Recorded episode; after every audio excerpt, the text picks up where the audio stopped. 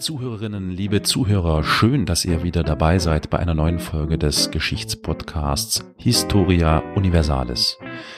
Wir sitzen zu dritt zusammen, um äh, von äh, Epoche zu Epoche oder von Jahr zu Jahr zu springen und bestimmte Ereignisse, Situationen, Menschen, Dinge zu erörtern und euch zu Gehör zu bringen. Wir drei sind einmal Olli in Köln. Hallo Olli. Moin. Moin. Und natürlich, ganz wichtig, unser Historiker hier unter uns, Elias in Saarbrücken. Hallo Elias. Hi. Muss ich mich jetzt auch so äh, einführen wie du so? Peace, ey, und, oder was? Na, das Peace, jo, kannst, hättest du machen können. Das war so ein, so, so ein ganz, ganz dezenter Hinweis auf das, was vielleicht jetzt thematisch folgen könnte. Uiuiui. Aber nur so ganz, ganz zart. Es war also, also es war schon fast, es war schon fast Meta irgendwas. Aber egal. Äh, ach so, und ich bin pass, übrigens. Pass auf, wir machen die Geschichte von dem Lied hier äh, Leck mich im, im Arsch, oder? Leck mich im. Ach so, von hier, genau. Äh, wer war das gleich noch? Äh, Mozart, ne? Ja. Genau. Irgendwie sowas, ja. genau. Ach so, und mein Name ist Carol und wir machen das zu dritt schon seit langer, langer Zeit. Und heute gibt es auch nach langer, langer Zeit eine Folge, in der ich mal euch etwas erzählen darf, liebe Zuhörerinnen, lieber Olli, lieber Elias. Und zwar werde ich, wie ihr es ja von mir gewohnt seid, ah nee, Quatsch, bevor ich anfange, die natürlich obligatorische Frage, mein Gott, ich bin schon ganz durcheinander, die obligatorische Frage an äh, Olli. Mhm. Was haben wir denn in der letzten Folge besprochen? Erinnerst du dich noch? Da hat der Elias uns äh, ein wenig die Geschichte der Stadt Genua und ihrer Ausbreitung näher gebracht. Oh, wie interessant. Genua war's. Siehst du, ich hab, wir hatten ja vorhin, da war das Mikrofon noch aus, überlegt, wie hieß denn diese Stadt? Und mir fiel es nicht ein, weil es einfach so lange her ist, beziehungsweise irgendwie, ich weiß nicht, wie es euch geht. Ich will nur ganz kurz das sagen, Corona-Zeit. Also irgendwie das Zeitgefühl ist so eine Sache, zumindest bei mir, das muss ich offen zugeben. Aber ich bin nicht so systemrelevant wie du, Olli zum Beispiel, der ja echt trotzdem noch die Stirn bieten muss und raus muss und unter die Leute muss oder zumindest seine Arbeit tun muss, als wäre nichts passiert. Aber er, bei dir, Elias, er hält die Fahne hoch für, genau, für er hält für uns die Fahne hoch. Du, Elias, bist ja so eine in Situation. die Wirtschaft. genau. genau. Naja, wir gucken von, von unserer, wie der Deutsche sagt, Quarantäne zu. Was heißt Quarantäne? genau. Naja, also wollte ich jetzt aber auch gar nicht weiter aus äh, mehr anderen. Ähm, Gut. Naja, eine Frage hätte ich noch. Interessant, aber was, warte, gleich, gleich, gleich. Ja. Was interessant ist, das fiel mir jetzt gerade auf, nachdem Olli dann den äh, Stadtnamen der letzten Folge nannte. Äh, Genua kommt auch bei mir vor. So, jetzt, Elias, oh. deine Frage. Äh, wie lang ist eu euer Bart schon? Lang ist euer Bart? Ist gut. Moment, also, länger. also so langsam. länger. ja, er wird länger und länger. Ja. Wenn es jetzt plötzlich mal zu einem Kratzen kommt, dann äh, ja, bin ich das. okay. Sind wir gar nicht Echt gerufen? ernsthaft jetzt? Oh, da musst du mir da nochmal ein Bild schicken. Das möchte ich gerne mal. Ja, der Quarantänebart wächst? Der, du hast du das zum Ziel gemacht, den wachsen zu lassen? Natürlich. Ich habe nämlich ja. auch überlegt, aber dann habe ich überlegt, wenn das jetzt bis Dezember geht, dann kann ich quasi schon beim Arbeitsamt das Weihnachtsmann, das geht ja auch nicht. Auch ja, siehst du hier äh, gleichzeitig noch die Investition in die Tom Zukunft. Hanks vor. Ja, genau. Tom Hanks, der mit dem Volleyball spricht, ja. Genau, dann hast du quasi zwei Fliegen mit einem Bart erschlagen. Genau. Gerade sieht mich ja eh niemand, also. Oh Gott, ich will jetzt nicht wissen, wie du gerade vom Mikro sitzt. Äh, wollen wir jetzt überhaupt nicht. Ja, das hat jetzt nichts mit der Zeit zu, zu tun. Vor, vor, dem Kino sieht man, äh, vor dem Kino, vor dem äh, Mikrofon sieht man mich eh nicht. Vor dem Kino sieht man dich definitiv. Also da würde ich aufpassen, was ja. du dir anziehst. Ähm. Nochmal hier die, äh, so ein kleiner Teaser, so wir überlegen momentan nochmal in Sachen Live oder wie auch immer, hm, machen wir ja. dann mit Cam. Stimmt, stimmt. Oh dann kann ich Gott. nicht mehr. Obwohl, ich, ich meine. Habe ich euch das erzählt? Irgendwo äh, in Amerika oder so äh, gab es jetzt Zahlen, Verkaufszahlen bei Walmart. Ich äh, wollte auf was Ähnliches hinaus. Äh, genau, also so von wegen Hemden und schicke Oberteile und Krawatten sind relativ gut verkauft, dafür aber kaum noch Hosen. Das ist nicht sehr bezeichnend. da kann ich mitgehen, sage ich euch. okay, Kopfkino, Kopfkino. Ja, also. Ach komm, Karol. Ich, ich Schau mal an dir runter. Ich bin ordnungsgemäß gekleidet. Ich, ich bin im Dienst gerade. Äh, Elias, apropos, wir sind im Dienst und so, du hattest ja jetzt die Frage aufgemacht. Wir sind von einem Zuhörer, viele Grüße übrigens, nach Österreich gefragt worden, ob wir Österreich? Erwägung, Ernsthaft? Ja, äh, Österreich, claro. Oder? Ja, doch schon. Hm? Äh, ob wir Keine nicht, Ahnung. Ob wir nicht in Erwägung ziehen, eventuell unsere Sendung Historia Universalis auch live zu übertragen und zu streamen, so dass die Zuhörer sich quasi während der Aufnahme einklinken können. Ähm, wir sind so ein bisschen am Hin und Her überlegen. Es gibt so Pro und Contra. Äh, also ich sag mal so, das Contra wäre natürlich, dass ihr dann quasi das Gestammel in live hört und nicht die sauber geschnittene Version, wenn ihr sie runterladen könnt. Allerdings gibt's natürlich auch einige Pros und die würde ich doch, wenn es denn außer jetzt schon dem einen Zuhörer, vielleicht doch gerne von den anderen ZuhörerInnen hören. Also wenn es da was gibt, gebt gerne mal Signal, Zeichen. Ach Mensch, dann machen wir das doch gleich. Äh, und zwar unter folgenden Kanälen. also geht doch einfach auf historia-universalis.fm, da findet ihr alle Kontaktdaten und da könnt ihr dann uns auf verschiedenen Kanälen einfach mal ein Feedback geben, was ihr von der Idee eines Livestreams unserer Aufnahmen haltet. Das wäre sehr interessant zu wissen. Gell? Ja. Ja. Fände ich super, wenn wir da ein bisschen mehr Feedback hätten. Genau. Gut, äh, genug der Hausmeisterei. Schreiten wir mal zur Tat. Ich wiederhole also meinen Satz, wie ihr es gewohnt seid und wie ich es vorhin schon äh, angekündigt habe, springen wir ja so von Epochen zu Epochen. Und wie ihr es von mir gewohnt seid, springe, springen wir heute, in der heutigen Folge, in eine Epoche, die mir, ihr könnt es vielleicht schon ahnen, also zumindest Elias und Olli, ihr beiden, weil ihr mich ja nun, wenn ich mal was sage, ständig hört. Mir persönlich liegt diese Epoche und ich würde sogar sagen, äh, nicht nur mir, sondern auch euch und uns allen gezwungenermaßen sozusagen physikalisch näher. In diesem Falle rede ich hier von der modernen. Steinzeit. Ach, verdammt. ja, wenn es um den Bart geht, dann schon. Nee, ähm, es geht um die Moderne. Dahin möchten wir uns in dieser Folge bewegen. Und der Ausgangspunkt meines Themas sind die 1920er Jahre. Ich, es fällt mir gerade auf. wir schon was über die 20er Jahre? Ja, fällt mir nämlich gerade auf, in der Folge über Magnus Hirschfeld, da, das fing zwar Anfang des 20. Jahrhunderts an, aber zog sich ja dann auch bis in die 20er. Hm, ja, stimmt, ja. Ja, ich merke schon. Also ihr seht schon, ich sage ja nichts Falsches. Also es ist etwas, was mich immer wieder reizt. Also, wir befinden uns in den 1920er Jahren. Also gewissermaßen ist das, sind wir am Anfang des sogenannten, um auch mal ein bisschen geschichtliches, geschichtliches Wissen reinzubringen, des sogenannten kurzen 20. Jahrhunderts, das bekanntlich nach dem Ersten Weltkrieg, also ab 1917 begann. Und, Und nach dem langen 19. Jahrhundert kam. Nach dem, korrekt, richtig, ja. Das kurze 20. Jahrhundert nach dem langen 19. Jahrhundert. Und eben jener Weltkrieg, also der Erste Weltkrieg, liegt ja nun, wir sind also jetzt im Jahre 1920 etwa, nur einige Jahre zurück und hat logischerweise seine Spuren überall hinterlassen. In den Köpfen und den Herzen der Menschen und sichtbar, gut sichtbar in den zerstörten und gezeichneten Dörfern, Städten und Ländern. Und die Nationen waren immer noch dabei, sich von den Schlachten des Ersten Weltkriegs, dem Verlust von Familienmitgliedern und der sozusagen allgegenwärtigen Zerstörung zu erholen. Und wie wir alle wissen, wenn wir gut aufgepasst haben, entweder hier beim Podcast Historia Universalis oder in der Schule im Unterricht, haben die Kriegsverlierer Deutschland, Österreich und Ungarn äh, auch dadurch Armut, Hunger und eben auch. Vergiss die Türkei nicht. Bitte was? Vergiss die Türkei nicht. Ja, die Türkei, ja, okay, Türkei kann man. ist ja quasi Deutschland. Ähm, äh, haben Was? diese Länder, das war ein Scherz, also bezogen auf die Gastarbeiter und so, verstehst du?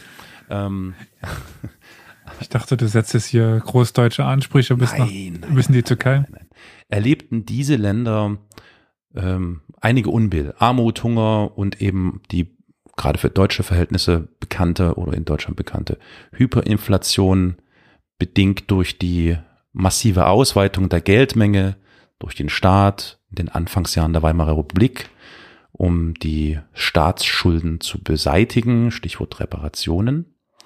Und die Menschen hatten Geldscheine im Schrank, die mit wirklich absurden Zahlen beziehungsweise Summen wie 50 Milliarden Mark bedruckt waren und konnten sich davon allerdings nicht mal ein Stück Butter kaufen im ungünstigsten Falle. Die 20 Jahre waren also wirklich für viele Menschen in Europa eine schwere und durchaus surreale Zeit. Aber wie wir allerdings wissen, ist es ja auch so, das ist übrigens auch eine Botschaft an die Menschen des Jahres 2020, die auf der ganzen Welt mit diesen verheerenden gesellschaftlichen, gesundheitlichen, ökonomischen Auswirkungen der Corona-Pandemie konfrontiert sind. Es gehört ja auch Licht zum Schatten. Und so folgten natürlich auch in den 1920er Jahren und ich hoffe auch im Jahr 2020 dann mal auf den Schatten Licht und die goldenen Zwanziger begannen ab circa 1924. Äh, wer aufgepasst hat in der Schule oder in unserem Podcast, weiß, die goldenen Zwanziger brachten mit sich, dass Wissenschaft, Industrie und Kultur wieder blühten und dass eben gerade diese Bereiche Wissenschaft und, und Kunst auch wieder Anerkennung im Deutschen Reich und oder der Deutschen Republik fanden. Äh, wir haben uns in der Folge über Magnus Hirschfeld schon darüber unterhalten, dass sich Berlin auch in dieser Zeit zum Beispiel zu einem der bedeutendsten Kulturzentren der Welt entwickelte. Allerdings äh, gab es auch eine Stadt, äh, die nicht ähnlich un oder nicht unähnlich äh, positive Entwicklungen äh, erfahren hat, nämlich München. Auch München war nach äh, revolutionären Unruhen und gewaltsam niedergeschlagenen Aufständen in den Vorjahren ein Schmelztiegel von Künstlern, Denkern, Visionären und eine Menge Menschen, die sich dafür hielten. und, und komischen Malern. Und komischen Malern werden zum Beispiel, sag mal, sag mal. Ja, ich weiß nicht, so hier. Da gab so einen, der hat in der deutschen Geschichte so eine leicht wichtige Rolle gespielt. Der hat doch auch, der müsste in den 20er Jahren irgendwann in, nach München gezogen sein, Ach, oder? Der Maler, der Eiermaler. Ach so. Ja, stimmt, richtig. Das ist Zumindest hier, der Putsch war doch in München, oder? Wir, wir, wir vermeiden jetzt das Wort. Ich weiß nicht, von wem ihr redet. Namen, ich weiß auch nicht, nein. Nicht, dass wir irgendwie wieder nein, böse, was, was, was? eine böse Bewertung kriegen. Waren das nicht ja, Postkarten? Es stimmt, der war Postkarten, nicht Eiermaler, aber es ist dasselbe. Äh, wobei, nee, das, wir tun dann, dann würde ich den Postkartenmalern äh, Unrecht tun. Ich glaube, der war nicht mal das. Der war einfach nur ein Freak. Äh, also, der Protagonist meines heutigen Themas gehört unzweifelhaft auch in dieses Milieu, in diesen Kreis, also dieser äh, Denker und, und, und äh, Visionäre. Und es handelt sich im konkreten Fall, vielleicht kennt ihr den Namen auch, ich bin mir nicht sicher. Noch habe ich keine Ahnung. Okay, gut. Es handelt sich um Hermann Sörgel. Ist euch das ein Begriff? Schon mal gehört? Nope. Das ist schön. Irgendwas, irgendwas Ach komm, klingelt. Aber ja, es kann auch sein, dass es purer Zufall klingelt. ist ja, das sowieso. Also, mein Unterbewusstsein will mir sagen, dass ich das schon mal irgendwo aufgeschnappt habe, aber wo und was? Keine Ahnung. Na gut, also, dann, dann bis auf den Namen hast, hast du, glaube ich, ein leeren, leeres Feld vor, vor dir. Okay, wir, wir mal. Ich denke, ihr werdet trotzdem irgendwann drauf kommen. Also, wie gesagt, unser Protagonist ist ein zu dieser Zeit wohl situierter Architekt aus dem Münchner Stadtteil Schwabingen, der stets standesgemäß mit einem Monokel im Auge auftrat. Monokel sagt euch was, ne? Das ist so diese quasi. Das gehört zu meinem Standardrepertoire. Ja, was zu deinem Standardrepertoire? ja, also quasi so so eine Art äh, Lupenbrille, die man sich so ins Auge klemmte, entweder mit so einer Kette dran, manche gab es auch mit so einem Halter. Also er, wie gesagt, stand standesgemäß immer ein Monokel im Auge. Das gehörte nämlich zu seiner Gesellschaftsschicht hinzu. Das war ja auch ein, also lange Zeit ein, ein Statussymbol für höhere Gesellschaftsschichten. Und vermutlich auch schon so ein bisschen äh, ein Zeichen für seine Eitelkeit. Ähm, kurzer Rückblick, über wen wir eigentlich reden. Sprich, ich erzähle euch vielleicht ein klein wenig etwas über seine, seine Biografie beziehungsweise über seinen Werdegang. Geboren wurde dieser Hermann Sörgel mit diesem Monokel im Auge. Also er wurde nicht mit dem Monokel im Auge geboren, aber er hat es ja dann später gehabt.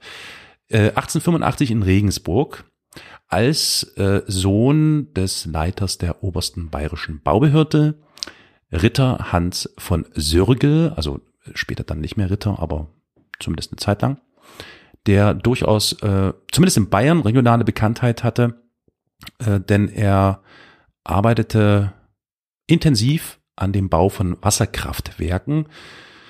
Für die Bayern unter unseren Zuhörern oder denen, die vielleicht Bayern kennen, zum Beispiel hat er zu verantworten, der Vater von Hermann Sörgel, den äh, Bau des Walchensee-Kraftwerks in Kochel am See und noch diverse andere, die jetzt nicht ganz so erwähnenswert sind. Also dieses Weichensee-Kraftwerk da ist deswegen erwähnenswert, weil es ein riesengroßes Wasserkraftwerk an diesem See war, also Elektrizitätswerk, Kraftwerk, ähm, was jetzt dort in dieser Umgebung auch ein Industriedenkmal ist.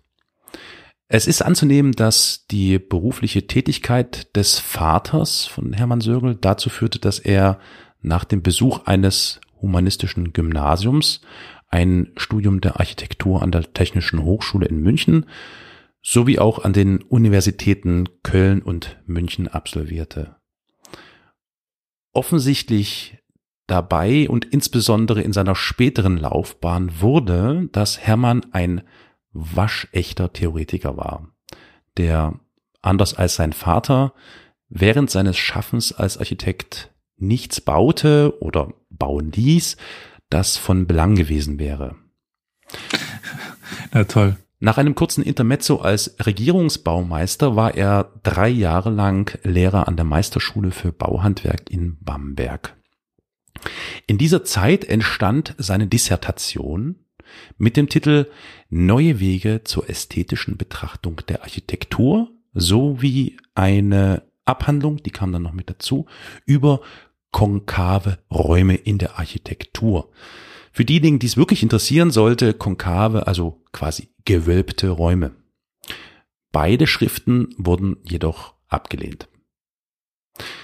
Ja, äh, wahrscheinlich ähm, ein wenig enttäuscht, wie auch immer, äh, zumindest durchkreuzte das vielleicht irgendwie einen Plan von ihm, kehrte dann Sörgel hiernach nach München zurück und widmete sich fortan Theoretiker, der er war, schriftstellerischen Tätigkeiten und publizierte ganz kräftig. Denn Hermann Sörgel verstand sich als Weltarchitekt, der unbedingt und zweifelsohne gehört werden sollte. Und so wandelte der Visionär Sörgel also durch das München der goldenen Zwanziger und gebar im Kopf Episches. Er glaubte nämlich, dass er die Schmerzen des, die zum Ersten Weltkrieg geführt hatten, lindern und die Wunden, die der Krieg riss, für immer heilen könnte. Also ist quasi ein übermächtiger Visionär. Und nun werden sich natürlich äh, Elias und Oliver und vielleicht auch die Zuhörerinnen mit Spannung fragen oder wollen es wissen, was und wie will er das denn eigentlich anstellen? Äh, Carol? Ja. Was und wie will er das denn jetzt anstellen? Eine gute Frage, Dankeschön. Gerne. Nun, ähm, eigentlich musste nach seiner Vorstellung lediglich die Erde umgebaut werden. Ach nur? Okay, nur, ja, ja dann. Und so könnte man nämlich anschließend zwei Kontinente im monumentalsten Bauprojekt der Menschheitsgeschichte, ach, aller Zeiten, miteinander verbinden. Und zwar nicht metaphorisch, sondern wortwörtlich gemeint. Ist das nicht visionär? Ist doch toll, oder? Es ist quasi zukunftsweisend. Könnt ihr euch denken, welche Kontinente für dieses epochale Geoengineering-Projekt in Frage kämen? Jetzt ist jetzt ein bisschen unfair. Ich glaube, ich bin nämlich drauf gekommen, woher ich den Namen kenne. Ah. Gut, dann geht hm. die Frage an Olli. Welche Kontinente hat er wohl im Blick gehabt? Was denkst du? Also wenn es nicht also, weiß, ist als erstes würde ich mal Europa tippen. Aber das ist korrekt, kann ich dir schon mal sagen. Stimmt. Hm.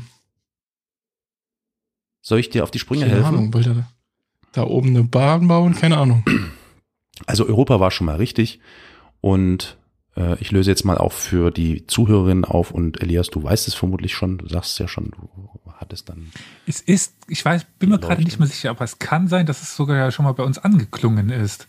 Ja, äh, wenn ich mich nicht täusche, in der Folge mit äh, dem Manganknollen, kann das sein? Genau. Haha, ja. Daher, daher hatte ich das auch auf dem Plan. Noch. Korrekt. Das korrekt. ist ja elend lang her. Das ist Da elend weiß lang doch keiner her. mehr. Verweis auf die Folge Die Folge mit dem Experten, mit äh, Dr. Uli Sparenberg. hm, Folge Nummer. Du fragst mich was. Das Archiv ist zu lang, ist zu viel. Wir, sucht bitte selber Ja, nach wir haben schon zu viele Folgen veröffentlicht. historia-universales.fm. Dort gibt's äh, alle Folgen oder Episoden, also so ein Reiter, da drückt ihr drauf und da müsst ihr mal durchscrollen. Da gibt's eine Folge zum Abbau von Manganknollen. Und ich glaube, darüber haben wir, da gab's dann von dem Experten. Das ist die Folge äh, 21. Ah ja, in der 21. Tiefseebergbau nach Manganknollen. Genau. 1965 bis 2018 mit Dr. Ole Sparenberg. Genau, und Ole Sparenberg sprach genau dieses Thema ähm, an, dieses Geoengineering-Projekt. Okay, also ich löse mal die Frage auf. Europa war schon mal richtig und der zweite Kontinent, der gewissermaßen mit Europa verbunden werden sollte, das war Afrika. Also, um es mit den Okay, macht Wurzeln, Sinn, ist am nächsten. Ja. ja, eigentlich schon klar. Und mit Asien sind wir schon verbunden. tatsächlich. Also, ich hätte es nicht gewusst, weil ich war in Geologie nicht so gut. Kleiner also, was, also zwischen Europa und Asien ist Land. Natürlich Geografie. Ja, ähm, So, ja. Also, um es mit den Worten des Architekten zu sagen, Europa und Afrika werden mit ihren Landgebieten zusammenwachsen. So, in der Folge stellen wir uns als Normalsterbliche unweigerlich die Frage, wie um Gottes Willen will der Sörgel das denn anstellen? Und äh, dazu gucken wir uns mal die Karte von damals an, die ich euch jetzt, äh, wenn das denn überhaupt für euch sinnvoll ist, per Signal geschickt habe. Aber was machen denn die lieben Zuhörerinnen und Zuhörer? Ja, die kriegen das natürlich, äh, die kriegen das natürlich äh, zur Verfügung gestellt dann äh, in der Episode. In den Shownotes. Oder so, genau, in den Shownotes. So, und da gucken wir uns die Karte mal an von dem Plan, den er hatte. Habt ihr sie schon vor euch? Habt ihr sie bekommen? Jawohl. Mhm. Sehr schön. Und da sehen wir ja Folgendes. Ähm, wir sehen ja, dass zwischen den beiden Kontinenten auch ein bisschen Wasser ist. Und das gilt es ja auch. Nennt sich irgendwie- Mittelmeer. Nennt sich Mittelmeer. Und das gilt es ja auch irgendwie alles äh, ins Auge zu fassen. Und ähm, ich mache mal weiter, um zu erklären, was so seine Ideen waren, wie er das alles umsetzen wollte. Der Name dieses äh, offensichtlich größenwahnsinnigen Projekts, so geht es mir zumindest, wenn ich das so sehe Ach, und höre. Und Einfach. Lese, Das, Lande, ich weiß nicht, äh, wieso es nicht umgesetzt worden ist. ja, das frage ich mich auch. Lautete übrigens Panropa und wurde später, das gehe ich dann nochmal kurz drauf ein, in Atlantropa umbenannt. Also wir reden hier gerade über das Projekt Atlantropa. Und die Idee war folgende. Sörgel wollte zumindest in Teilen, und jetzt könnt ihr euch die Karte mal so kurz vor Augen halten, quasi, du hast ja schon gesagt, Elias, da ist ja noch ein bisschen Mittelmeer so dazwischen, das stört ein bisschen. Äh, Und Sörgel hatte die Idee quasi, die Entstehung des Mittelmeers wieder rückgängig zu machen. Nun fragt man sich natürlich, ja, äh, warte mal, Moment, Sekunde, Sörgel ist ja nun weder Gott noch irgendein Außerirdischer, der mit einem Zauber, einem Wunder oder einem Klick die Simulation ändern kann. Oder auch kein Computerspieler, der mal irgendwie kurz was machen kann. Ähm, auch wenn das vielleicht gerade dieser Architekt hier von sich bisweilen äh, dachte, man weiß es nicht genau. Nee, er hatte vor, mit den vorhandenen weltlichen Mitteln eines sterblichen Menschen die Straße von Gibraltar zu verschließen. Das ist die Meerenge, äh, die quasi für die Wasserversorgung oder die Verbindung zwischen dem Atlantischen Ozean und dem Mittelmeer, Mittelmeer äh, da ist, ne? wenn ihr euch die Karte anguckt auf der linken Seite. Das ist doch Wahnsinn. Es äh, ist äh, Ich habe mal eine ambitioniert. Doku gesehen. Wenn du das dazu machst, trocknet ja echt das Mittelmeer relativ zügig aus. Ich erzähle mal weiter. Also, die Straße von Gibraltar wollte er also verschließen und zwar mit einem gigantischen Staudamm. Wenn wir ein bisschen nachdenken, dann werden natürlich gleich Erinnerungen an diese megalomane Talsperre in China äh, geweckt. Ne? Wie hieß sie gleich? Äh, drei Schluchten Staudamm, ne? Wobei das, also Talsperre klingt ja noch niedlich. Das ist ja, ich weiß nicht, ob ihr das grob auf dem Schirm habt, dieser drei Schluchten Staudamm in China, der, wann haben die angefangen? Ich glaube 96, 97 oder so mit der Planung. Das Ding ist 660 Kilometer lang und die mussten, weil heißt nicht umsonst drei Schluchten Staudamm. Die mussten insgesamt roundabout bis heute sechs Millionen Menschen zwangsumsiedeln. Also einmal die Menschen, die in den Schluchten, in den Tälern wohnten, lebten, arbeiteten und die, die umliegend lebten und deren Flora Fauna derart beeinträchtigt wurde, dass sie quasi dort nicht mehr leben konnten. Nur mal so als Vergleich, dass wir das vor Augen haben. Es gibt tatsächlich schon auch in, in den vergangenen Jahren derartige Vorhaben. Aber Sögel war ja da. Man kann ja auch gerade in die Türkei schauen, ne? Mit, mit Hissenkeifer. Hm. Meinst du jetzt den Flughafen? den neuen? Flughafen? Nein, ich meine die Talsperre in den USA, äh, in den USA, in, in der Türkei, die halt eine uralte Stadt unter Wasser. Äh, ja, das hat ja auch, das hat ja tatsächlich auch echt China in Kauf genommen bei diesem Dreischluchtenstaudamm. Da gab es mhm. ja uralte Gräber, Grabstätten, keine Ahnung. Das haben die alles geflutet. Okay, ich dachte, du meinst jetzt diesen größenwahnsinnigen Flughafen, der nach äh, Dingsbums benannt ist, der neu eröffnet wurde.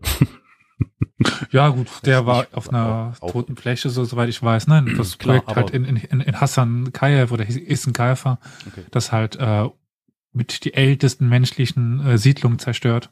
Wahnsinn, Wahnsinn. Mhm.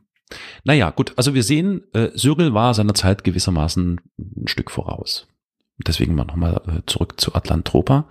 Denn Sögel plante also den Zufluss vom Atlantik ins Mittelmeer zu stoppen, indem er die Straße von Gibraltar mit einem Staudamm verschließt und das Mittelmeer, du hast es schon gesagt, Olli, somit also austrocknet. Dieser Damm wäre etwa 35 Kilometer lang gewesen, so roundabout. Es gibt da so verschiedene Angaben zwischen 24 Kilometer, glaube ich, an, an einer engen Stelle und 35 dann an der breiten. Und zusätzlich bedarf es natürlich noch ein paar anderer Staudämme, weil es gibt ja auch noch so ein paar andere Stellen im Mittelmeer, wo es rausleckt. Und zwar gibt es da einmal noch den Plan oder den Bedarf eines Staudammes an den Dardanellen, um das Mittelmeer vom Schwarzen Meer abzusperren. So Hätte man ja eigentlich auch gleich trockenlegen können. Ja, da hat er noch so Pläne, da hat er noch, hat er noch Pläne und Ideen. Und dann noch einen äh, dritten Damm, der das Mittelmeer zwischen Sizilien und Tunis gewissermaßen aufspalten sollte. Der Hintergrund kommt dann noch. Das alles also nicht das alles, sondern dieser dritte, der zwischen Sizilien und Tunis da gebaut werden sollte, das wäre allerdings nach Sogels Plänen erst nach 100 oder 200 Jahren fällig gewesen und hätte gebaut werden müssen. Also, jetzt entfernen wir uns mal ein bisschen von der Situation. In einer Computersimulation aus der Ferne betrachtet, also natürlich ohne Berücksichtigung dieser ganzen Faktoren, wie wir sie gerade jetzt zum Beispiel in China oder der Türkei genannt haben, also Realität scheint das ja äh, durchaus eine machbare Sache zu sein. Also so. Aber warum sollte man das machen? Ist das nicht? Ja, das ist die Frage. Vielleicht kurz, äh, wie Hermann Sögel auf diese Idee kam. Nach der Lektüre von George Orwells Buch Outline of History, George Orwell sagt euch vielleicht was bekannt für die Bücher Krieg der Welten und die Zeitmaschine. Krieg der Welten übrigens eine schöne Verfilmung von Steven Spielberg, die mir sehr gut gefällt und Tom Cruise in der Rolle von 2003, 4, keine Ahnung. Sehr empfehlenswert. The George, the, the Orwell. Genau. Ja, das, ich würde jetzt eher die anderen Bücher halt, von halt, halt, Fehler, nicht Orwell, nicht der Orwell. Das ist was, der ist, das ist ein anderer. Okay, welcher George? Wells, George Wells. Äh, nicht zu äh, verwechseln mit Orwell. Du hast, aber Olli, habe hab ich mich verhört? Ich meine, er hätte es eben auch so gesagt, ja. Habe ich George Orwell gesagt?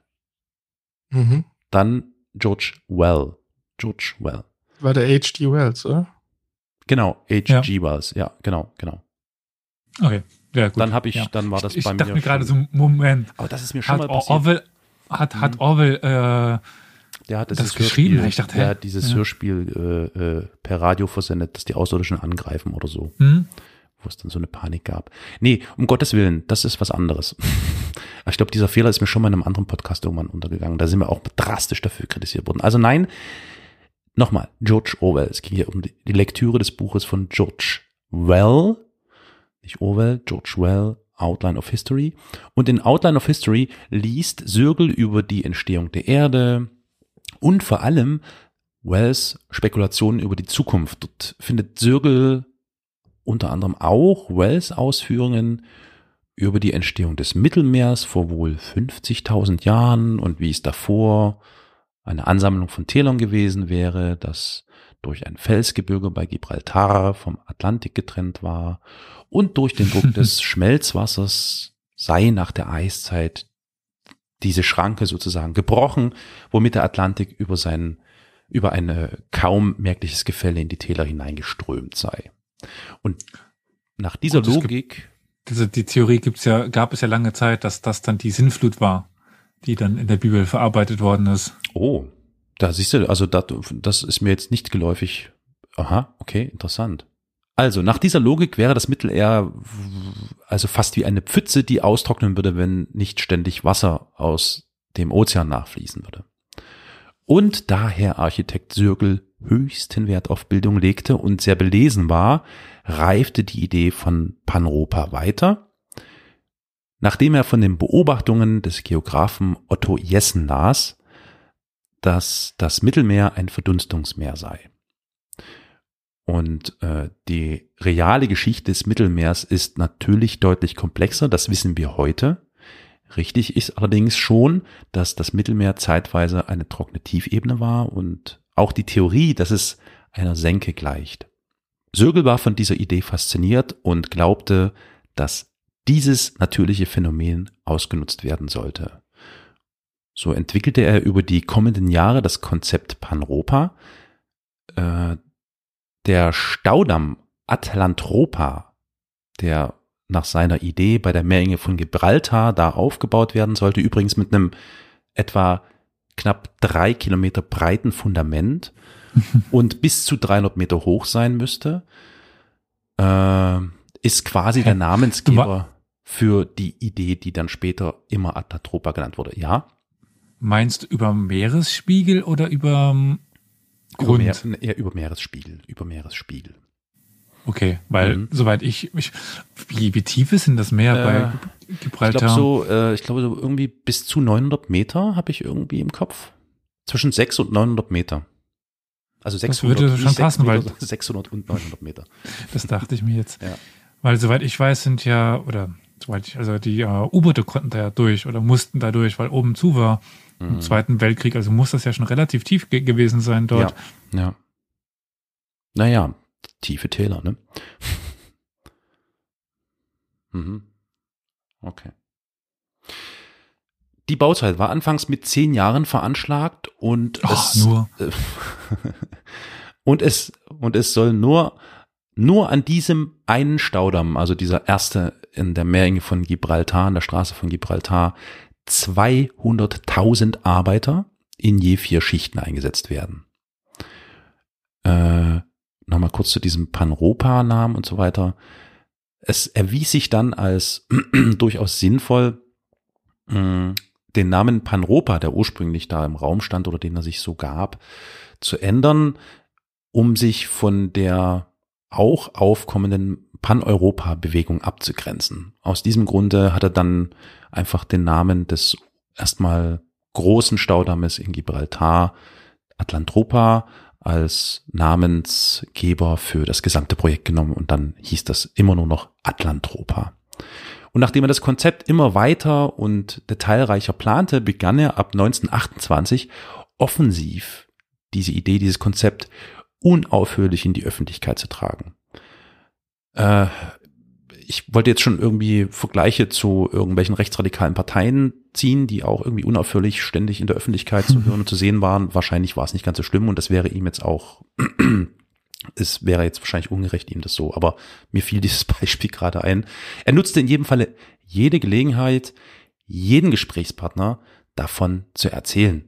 Und niemand konnte sich im Gespräch diesem Thema entziehen und musste zur Kenntnis nehmen, das ist nach Vollendung, also nach dem Bau äh, zweier Staudämme, der Absenkung des Wasserstands im Mittelmeer um 100 Meter, beziehungsweise im, Osten, im Osten sogar bis zu 200 Meter, sogar eine, eine durchgehende Eisenbahnverbindung zwischen Berlin, Rom und Kapstadt geben würde, dass es eine bewässerte Sahara geben würde und, und, und. Nach Veröffentlichung diverser Prospekte, Broschüren und eines Buches über seine Idee beteiligte sich Sürgel 1931 ähm, mit dem Projekt Atlantropa. Das war etwa dann, mal gucken, warum habe ich hier stehen, ab 1932? Egal, was weiß ich, keine Ahnung.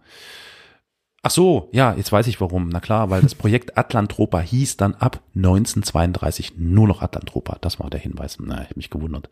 Also, im Jahre 1931 beteiligte sich Sürgel dann mit diesem Projekt Atlantropa an der Berliner Bauausstellung.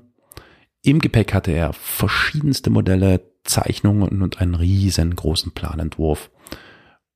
Was Sürgel deutlich machte, war ein enormer und wertvoller Gewinn von Neuland. Das ist ja klar. Also wenn er das Mittelmeer austrocknen will, da kommt schon einiges zum Vorschein.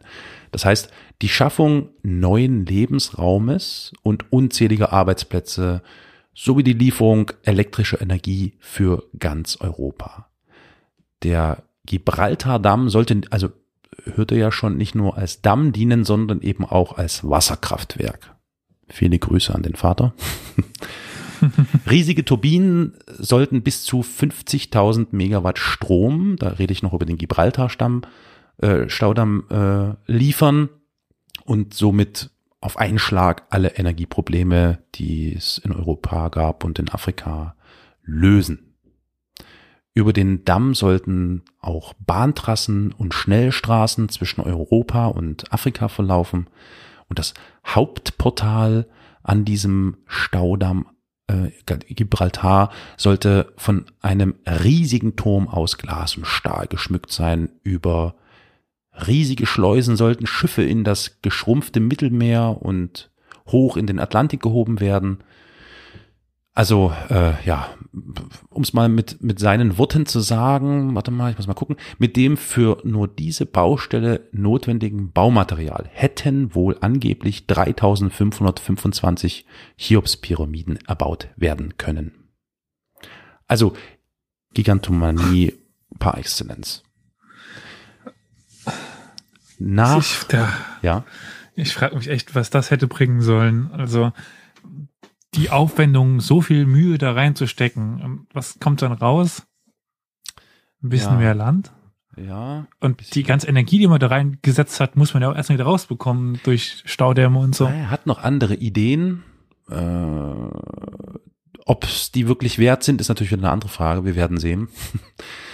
Ähm, Bin gespannt. Ja, nach Sögels Berechnungen hätten die erwähnten Dämme und die natürliche Verdunstung das Mittelmeer pro Jahr um etwa 1,65 Meter abgesenkt, daher der Wert vorhin 100 bis 200 Jahre, äh, dass man dann den dritten Damm da in der Mitte hätte bauen können. Das war ihm allerdings zu langsam.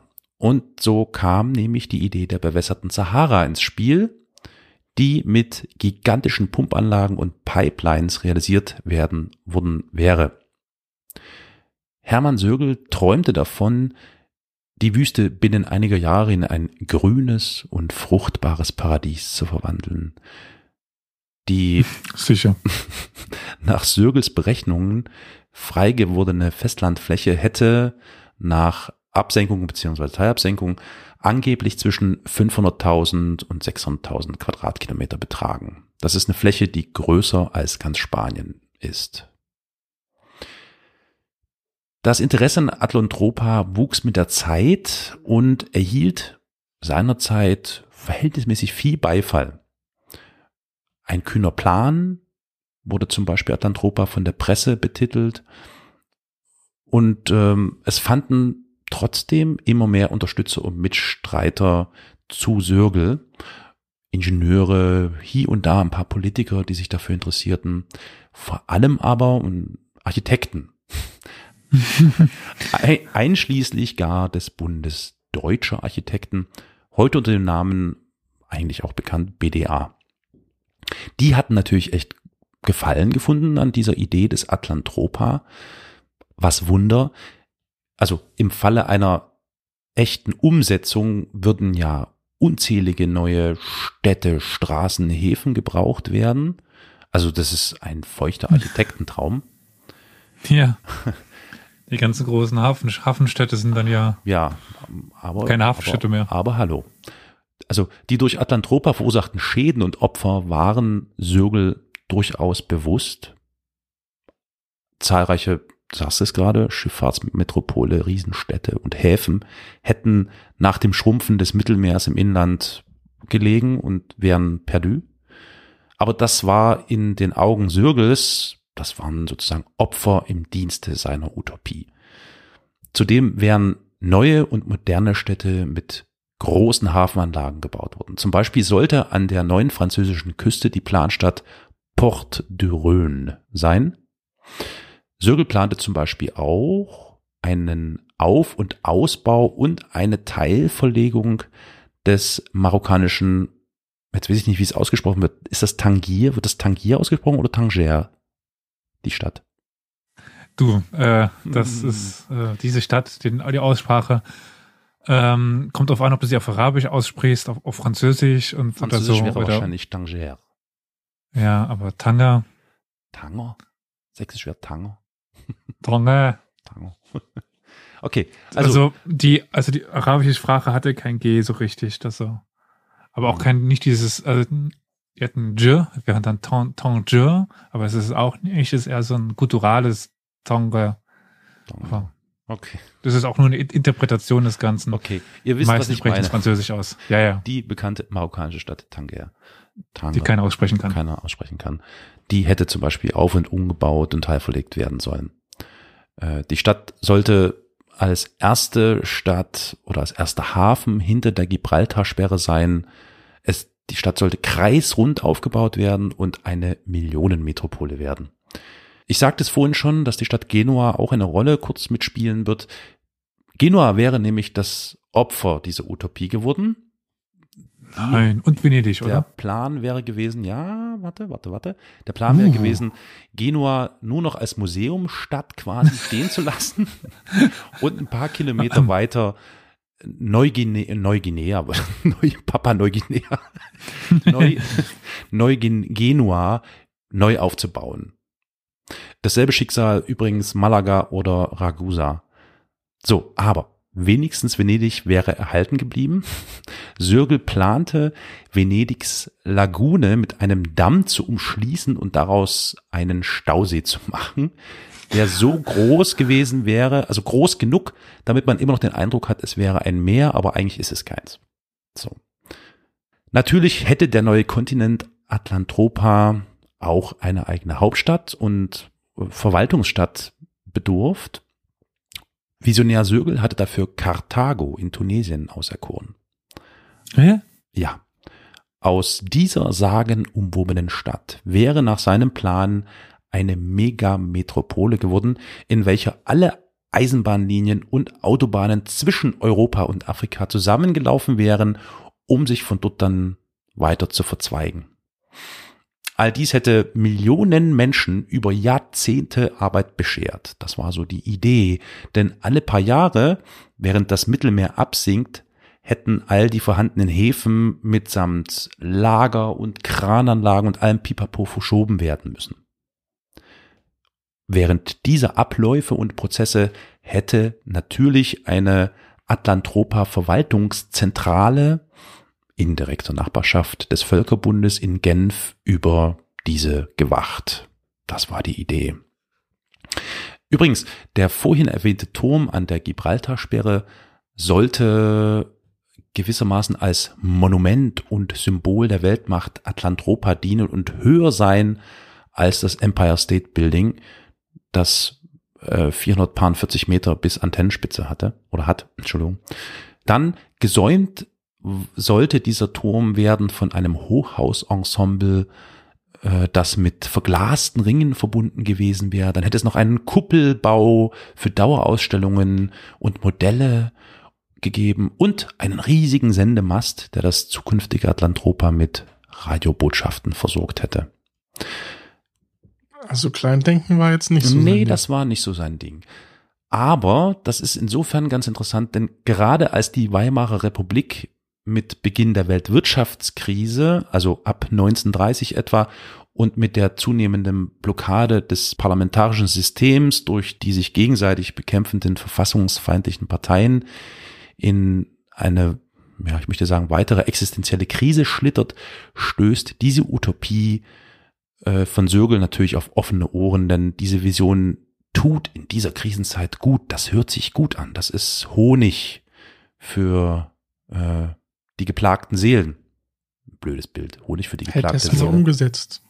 Wäre mir äh, lieber gewesen. Nicht gehabt. Ja. Zusätzlich erweiterte Hermann Sörgel seinen Plan sogar noch und schlägt vor, das Kongo-Becken im Herzen Afrikas und den Tschadsee zu künstlichen Meeren aufzustauen. Warum das denn jetzt? Und, na, da kommen wir gleich noch dazu. Und gleich noch eine Art zweiten Nil anzulegen. Das war ein Zitat, zweiter Nil. Ein Schelm, der Böses dabei denkt oder sich vielleicht fragt, hä, warum? Denkt mal drüber nach. Wir befinden uns jetzt gerade so in der Weimarer Krise, so 1930, 31 in der Drehe. Warum liegt da jetzt plötzlich das noch nach? Letztlich geschieht, also das alles, also ähm, er beschreibt das gesamte Unterfangen zwar als Zitat noble Aufbauarbeit, letztlich geschieht das jedoch nur, um in Zukunft auch die heißen Wüstenregionen durch Begrünung zu kühlen und somit für weiße Europäer angenehme Temperaturen zu erreichen. Währenddem er aber das Grüne unter Wasser setzt. ja. ja, ob das, was Opfer. nicht grün ist, grün wird. Tatsächlich war der Visionär zweifellos im Geiste ein Kolonialist, das scheint offensichtlich, denn dass weite Teile des heutigen Kongo, Sambia, Zaire, Simbabwe und das Tschad dann unter Wasser gestanden hätten, das war dann eben dem hohen Gut seine Idee untergeordnet. Er plante deswegen auch nicht für die afrikanische Bevölkerung, das war auch offensichtlich, sondern für die europäischen, ich sag mal in Klammern, deutschen Besetzer. In einer Broschüre forderte er, Zitat, wenn die Weißen auf Dauer Afrika beherrschen wollen, so dürfte die Überzahl der Schwarzen ihnen gegenüber nicht zu groß sein. Zitat Ende. Und die für ihn aus großen, nur spärlich besiedelten, Zitat, Ländereien und riesigen Rohstofflager, Nahrungs- und Bodenschätze, die wollten entwickelt sein. Obwohl er sich also vermutlich gezielt an die Lebensraumpolitik der Nationalsozialisten ranrobbte, blieb eine Förderung von diesen verwehrt. Wahrscheinlich auch, da dem kolonial-rassistischen Denken zum Trotz Sögels Pläne zumindest von einem, ähm, naja, friedlichen Internationalismus geprägt oder getragen waren. Also ich dachte jetzt, dass es nicht im, im Osten liegt, sondern im Süden. Der Architekt schrieb dazu in einer Abhandlung. Das letzte politische Ziel des Projektes ist die Vereinigung von Europa mit Afrika zu einem mächtigen Weltteil zwischen Panamerika und Asien. Als multinationales Projekt, das also Völker und Staaten einen wollte, passte Atlantropa letztlich trotz Lebensraumgefasel und dem Anpreisen der Erweiterung der Achse Berlin-Rom zur neuen Achse Berlin-Rom-Kapstadt nicht zur Ideologie der NSDAP und des Dritten Reiches. Obschon sich Sürgel recht bemühte, das muss man ihm lassen, und nicht zuletzt sogar seinem Atlantropa-Buch, was auch in dieser Zeit erschien mit dem Titel Die drei großen A. Er meinte damit nicht Adolf, Adolf, Adolf, Adolf, sondern Amerika, Atlantropa, Asien. Also, obwohl er in diesem Buch ein Zitat aus meinem Kampf voranstellte und Großdeutschland und Italien als die Pfeiler Atlantropas bezeichnete. Die interessierte Leserschaft des Buches musste dann jedoch etwas später, ein paar Seiten später, lesen, dass letztlich der neue äh, Sürgelkontinent als beste Möglichkeit zur, Zitat, Vermeidung des totalen Kriegs beworben wurde. Uh. Und Sörgel das Hitlerregime recht offen mit einem Jungen im Kindergarten, der die Mädchen an den Haaren zieht, weil er nichts Forderndes zu tun hat, verglich. Äh, Sörgel schrieb auch, Atlantropa kann jedoch auf Jahrhunderte eine wohltuend ablenkende Beschäftigung sein. Ja. Ja. Würde ich auch so sehen. Dafür haben wir heute den Berliner Flughafen. Ja. Brot und Spiele. Ähm, da hatte sich der Münchner wohl etwas verzettelt.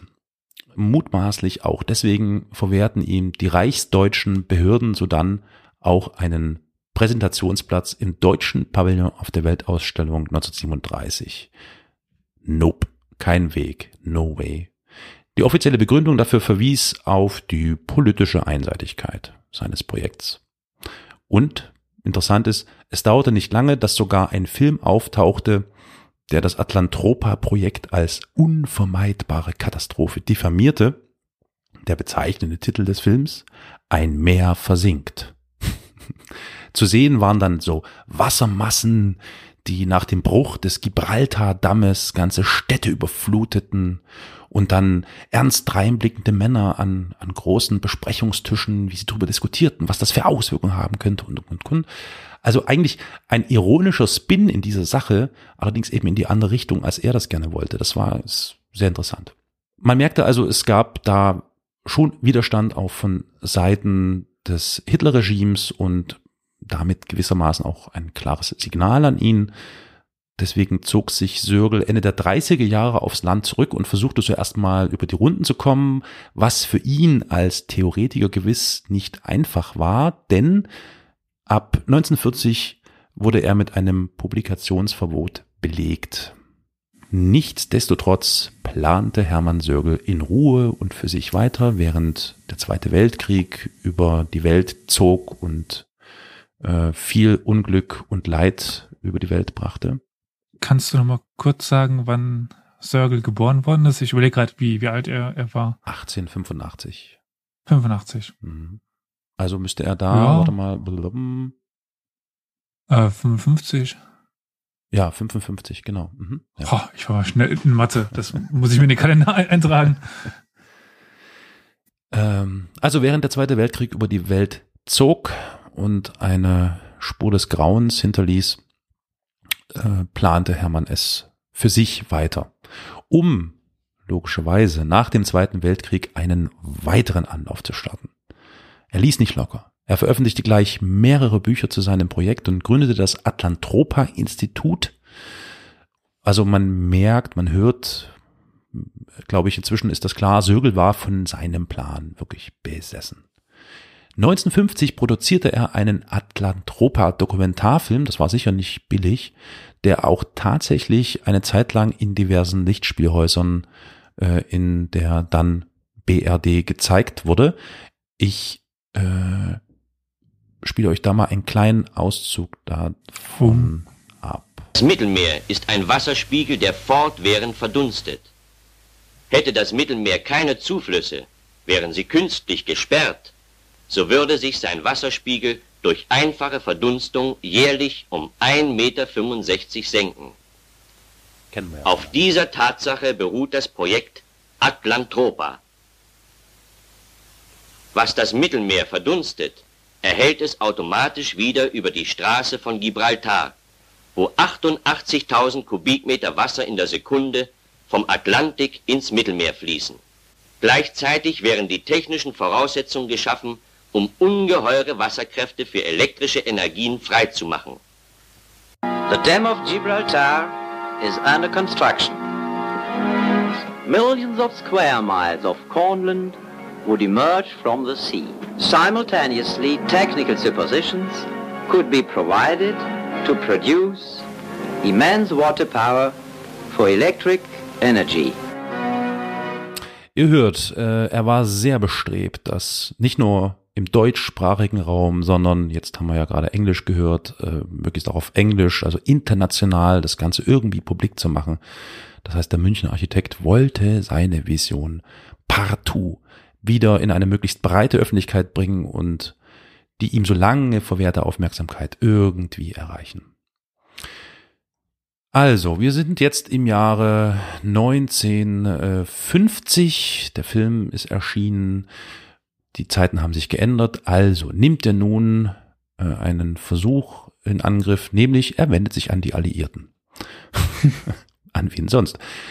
Und im Anschluss dann offeriert er den Vereinten Nationen das Friedensprojekt Atlantropa. Immerhin ändert das Konzept ähm, so ein bisschen seine Grundlage oder er ändert das Konzept. Er beabsichtigt nicht mehr Afrika auszubeuten, sondern mit den afrikanischen Staaten, Zitat, als selbstständige Teilhaber einer großen Gemeinschaft, Zitat Ende, zusammenzuarbeiten. Äh, wann sind wir? 50er? Ja. Weil der erste afrikanische Staat ist ja erst 1960 unabhängig geworden, außer Liberia, aber und Äthiopien. Groß geworden heißt? Äh, frei geworden, meine ich. Sorry, also Ghana ist ja der erste afrikanische Staat, der die Unabhängigkeit Gut, kann ja schon sein, dass es, die visionär. Unabhängigkeitsbestrebung gab es ja schon früher. Mhm. Und ähm, Äthiopien und Liberia waren ja schon frei. Beziehungsweise waren immer frei gewesen mit Äthiopien. Mhm. Naja, äh, also ihr habt es doch jetzt aber, mittlerweile habt ihr es doch gemerkt. Hermann Söhne ja. war ein Visionär.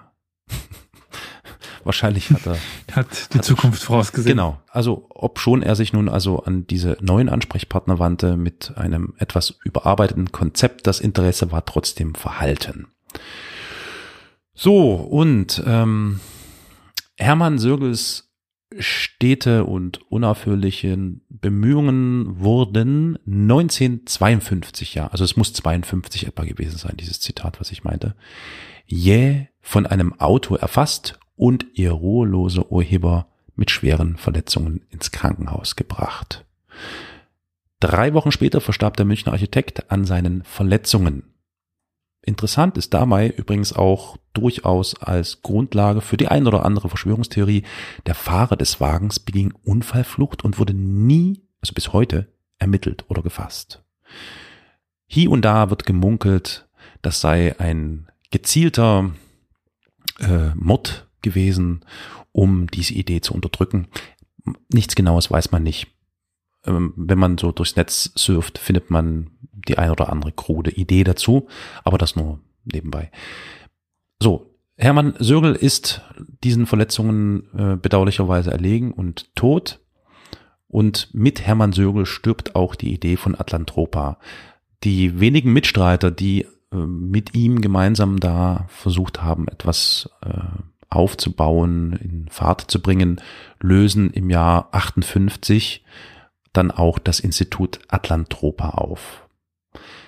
Was äh, klar ist und welche Frage man sich natürlich sofort stellt, inwiefern sind diese Pläne, die er hatte, tatsächlich realistisch? Das, ähm, diese Frage kommt sofort. Sie ist aber tatsächlich strittig, weil es die Technologie zum Bau dieses Riesendammes durchaus gegeben hätte. Das ist nicht der Punkt. Statisch, architektonisch wäre es sicher ambitioniert gewesen, aber durchaus machbar. Und wenn äh, Sögel und seine Mitstreiter dann tatsächlich alle möglichen Eventualitäten, also Seebeben, Unterschwemmungen, Tektonik und was da alles so an Gefahren quasi da ist, bedacht hätten. Wer weiß, wer weiß. Also, wie gesagt, Beispiel drei Schluchtendamm in China. Es geht, okay, ist ein paar Jahrzehnte später, aber machbar ist das. Was ein interessanter Aspekt ist bei dieser ganzen äh, mega Wahnsinnsplanung ist äh, unter Umständen der Aspekt der Logistik, äh, weil die berechneten Arbeitermassen, die er da so, es waren 200.000, ne, äh, angestellt hat, diese Zahl, ob die wirklich ausgereicht hätten, so, das ist, darf man durchaus bezweifeln. Und auch die Bauzeit von zehn Jahren scheint wohl eher so ein, ein Wunschtraum gewesen zu sein. Und äh, natürlich stellt sich auch die Frage, die Technik und das war alles da und die Verfahren, ob überhaupt genug Beton und Stahl zusammengekommen wäre. Das ist ähm, auch so ein Punkt, wo man sich nicht ganz sicher ist. Was aber auf jeden Fall sicher ist, ist, die Schäden, die das äh, angerichtet hätte? Absolut, genau. Das klar ist, dass mit der Gewinnung dieser enormen Landmassen die ökologischen Folgen katastrophal gewesen wären. Wenn man sich überlegt, dass die freigelegten Landmassen, wenn dann das Wasser des Mittelmeers verdunstet wäre, Salzwüsten aufbringt, ja, also plötzlich liegen da Salzwüsten brach, die über Jahrzehnte erstmal kultiviert werden müssten, aufbereitet werden müssten. Das ist der eine Punkt, also rein so vom Arbeitsnutzen-Effekt. Und äh, dann kommt natürlich noch mit dazu, äh, dass sich die Salzkonzentration im Mittelmeer, das würde noch das ganze Problem verstärken, durch das Restwasser noch dramatisch erhöhen würde. Das würde also noch viel schlimmer werden, das Problem. Das heißt, alles, was quasi dort im Mittelmeer äh, fleucht, schwimmt, wie auch immer, ob es das überstanden hätte, das äh, ist offensichtlich wahrscheinlich eher nicht. Ähm, und auch das Bewässern und Bepumpen der Sahara mit Meerwasser, äh, ob das einen positiven Effekt gehabt hätte, das ist äh, auch ziemlich umstritten, äh, weil äh, einfach nur irre. Ähm, und auch nee. eins noch, äh, nämlich das Klima an sich ist auch noch mit einem Punkt, den damals ja, einfach ziemlich großes. Absolut. Also man stelle sich vor, das Mittelmeer schrumpft, so wie er sich das gedacht hat, oder so ein paar Minimeere hier und da auf dem afrikanischen Kontinent verteilt. Was das aus Weltklima für Auswirkungen gehabt hätte, das wagt, wagt man sich gar nicht irgendwie auszumalen. Es gibt Schätzungen von Meteorologen, die sagen, dass durch dieses Projekt mitunter auch der Golfstrom hätte beeinflusst werden können. Und damit hätte Sogel quasi dafür gesorgt, dass sich das Wetter an so vielen Küstenmetropolen vollkommen geändert hätte. Das wäre der Wahnsinn gewesen. Man sollte vielleicht noch gewissermaßen als, als ähm, wie soll ich das sagen, als positiven Aspekt mit dazu sagen, Sögel war nicht der Erste, der diese Idee hatte, mit irgendwelchen megalomanischen Geschichten äh, aufzutischen und zum Beispiel das Mittelmeer zu verkleinern. Äh, US-Präsident Thomas Jefferson hat schon im Jahre 1787 als er nämlich einen Trip durch die Alpen unternahm, festgestellt, er hat Zitat in einem Brief an jemanden geschrieben, würden die Italiener all das Geld, das sie in den Bau von Kirchen stecken, für technische oh Werke ausgeben, dann könnten sie mit dem Apenninengebirge die Adria zuschütten, um das Meer von Livorno bis Konstantinopel ins Festland zu verwandeln. Also Einerseits war Sörgel scheinbar seiner Zeit voraus, andererseits gab es da schon ein paar andere Verrückte, die auch solche äh, spinnerten Ideen mit sich rumschleppten. Vielleicht noch ein ähnliches Beispiel von solchen, wo man denkt, boah, was für Pläne. Re real war tatsächlich der Plan der Sowjets, der sogenannte Davidoff-Plan. Da gab es die Idee, die Flüsse ob und Jenisei umzuleiten und zu einem Stausee von der Größe Großbritanniens aufzustauen. Und durch tausende Kilometer lange Kanäle sollte das Stauwasser von dort zu Trockengebieten um den Aralsee und das Kaspische Meer geleitet werden. Wahnsinn. In diesem Punkt hier noch zusätzlich, dafür hätten auch einige Berge beseitigt werden müssen. Und da hatten die Ingenieure die oh, grandiose Idee, ach Mensch, lass uns doch den Weg einfach mit ein paar Atombomben freisprengen. Ihr hört, Sögel war nicht ganz allein mit dieser Idee, aber trotzdem schon besonders, weil er so besessen und ja, wie so ein Wahnsinniger an dieser Idee feilte bis zur letzten Sekunde. Ja, so viel zum Thema Atlantropa. Wo wir gerade über äh, Stauseen sprechen, wisst ihr, was der größte Stausee der, der Welt ist? Oh, da war ich nämlich schon mal. Ich muss mal kurz nachdenken. Also definitiv nicht in Europa, ne? Nee, nee. Der erste in Europa, gut, wenn wir Russland dazu zählen, aber äh, ich hätte jetzt, ich hätte tatsächlich jetzt wahrscheinlich Russland getippt. Also Russland hat dann den nächstgrößten, den Kukai-Büschewa äh, Stausee mit einer Fläche von 6450 Quadratkilometern und einem Volumen von 85.000, äh, was ist das für eine Angabe? Volumen, äh, ah, in äh, Millionen, upsie. Okay, ich rechne okay. gar nicht jetzt weiter. Sind es die Amis? Die Amerikaner tauchen unter den Top so 10 gar nicht mal auf. Okay. Hm. Also die Kanadier haben ziemlich große. Die Russen sehe ich gar, äh, die, die Amerikaner sehe ich gar nicht. Dann muss ich passen. Dann, Olli, weißt du was? Hast du eine Ahnung? Könnte ich jetzt ja nur noch auf Afrika tippen. Ach, oh. Ist richtig. Tatsache. Ja, weil mhm. Elias ja in mhm. bekanntlich so Kontinent war. Alter, Detektiv. Was, erzähl mal, was ist denn das für ein Stausee? Der Walter-Stausee. Krass. In, in Ghana. Warst der, du direkt äh, an diesem Stausee dran oder? Ich bin drüber gefahren. Wow. Der ist auch an, an sich gar nicht so beeindruckend, wenn man dran steht, aber der ist halt ewig lang. Mhm. Walter mhm, mit ja. TH? Nee. Äh, V-O-L-T-A. Folter. Folter. Aber Volta halt ausgesprochen, weil halt Englisch. Okay, verstehe. Ich habe aber auch Volta jetzt genannt. Volta. Wieder weiter. Volta mit A am Ende. Ach so, ja, ja. okay. Der Akosombo-Staudamm. Mhm. Ja, okay. Die Geht halt quasi durch fast ganz äh, Ghana durch.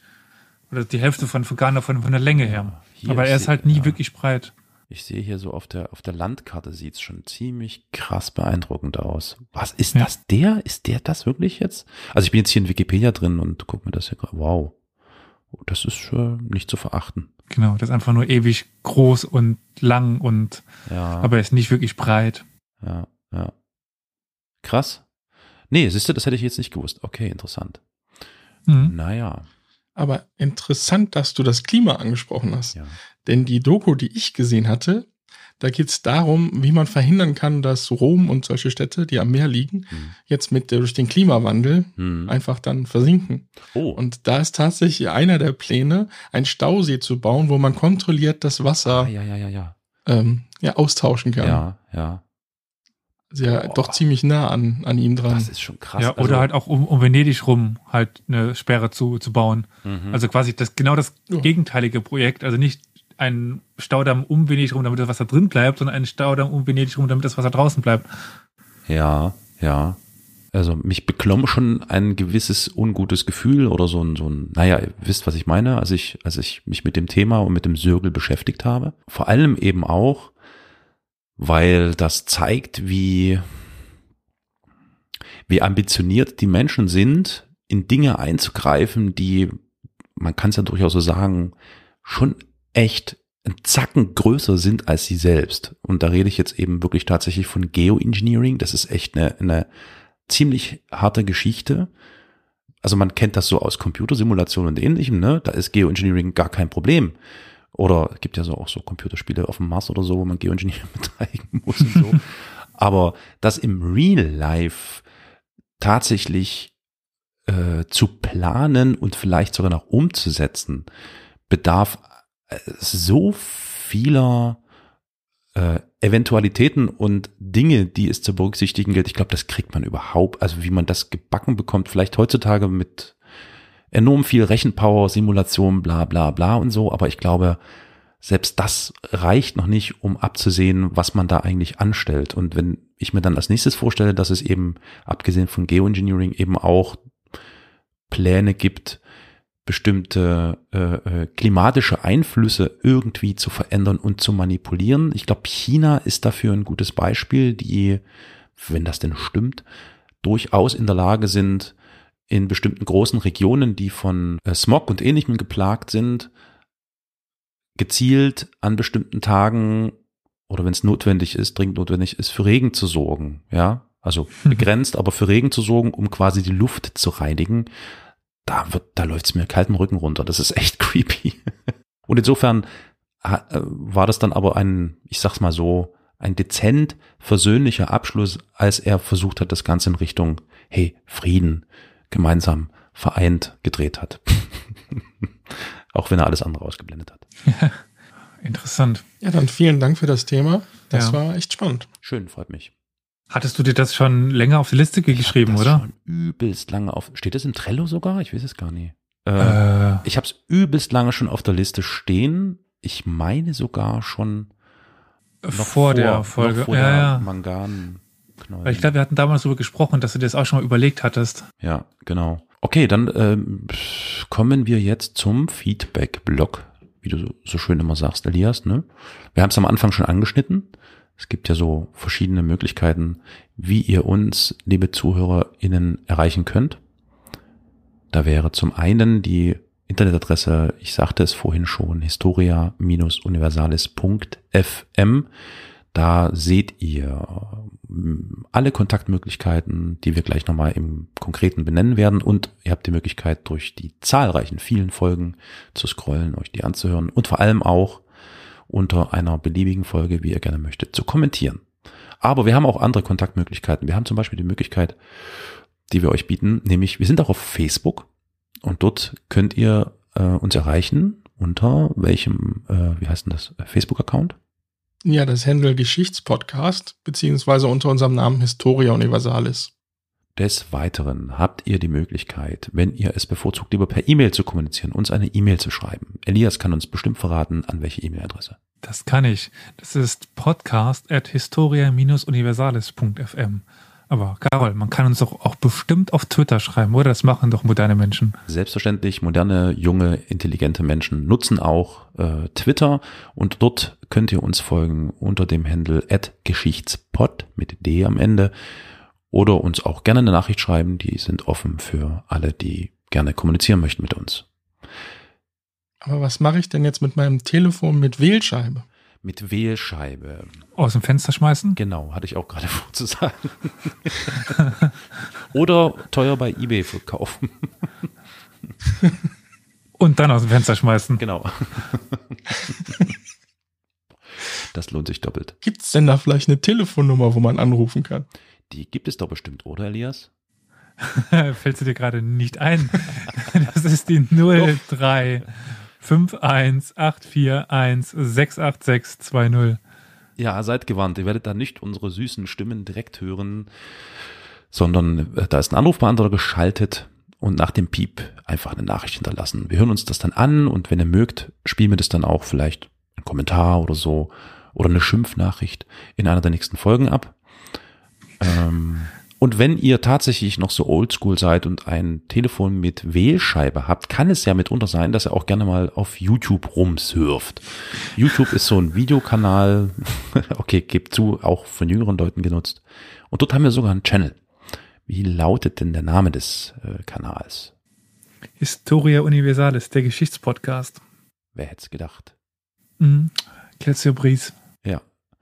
So, äh, ja, so unser üblicher Hinweis, ihr hört uns zwar schon, aber äh, ihr habt die Möglichkeit, uns bei Spotify, Spotify, Spotify, bei Spotify zu finden, dort mit dem Nachteil, dass ihr keine Kapitelmarken habt. Das heißt, ihr müsst das dann durchhören, könnt nicht einfach so zu einem bestimmten Themenbereich äh, switchen. Das geht allerdings wieder, wenn ihr den Podcast ganz normal mit einem Podcatcher, also einer Podcast-App auf eurem Handy oder so abonniert. Außer wenn, wenn ich die Folgen schneide. Richtig, außer wenn Elias sie schneidet, da kann es manchmal sein, dass es auch keine Kapitelmarken gibt, weil die Folgen von Elias so spannend sind, dass man überhaupt nicht von Kapitelmarke zu Kapitelmarke switchen muss. Ja, genau. Daran liegt es nicht an meiner technischen Unfähigkeit. Nein. Genau. Nein. Die Wahrheit ist, dass die Kapitelnamen einfach zu lang wären. Das ist äh, tatsächlich ein guter Punkt, Olli, ja. Wenn Elias Folgen benennt und äh, dann sind die immer so lang, eigentlich muss man sie gar nicht mehr hören, nur noch lesen. äh. Kleiner Scherz. Ja, äh, äh, also was das jetzt angeht, sind wir, glaube ich, durch. Äh, wie gesagt, gebt uns gerne Feedback, wenn ihr uns live hören wollt oder vielleicht auch, warum ihr uns vielleicht live hören wollt. Dann. Ich glaube, uns würde reichen, ob oder nicht. Ach, ach ja. Ja, das wäre schon ein Anfang, Du hast schon recht, die, die Einstiegshürde sollte niedrig sein. Wenn ihr dann aber diese genommen habt, dann könnt ihr auch gerne noch dazu schreiben. Ja. genau.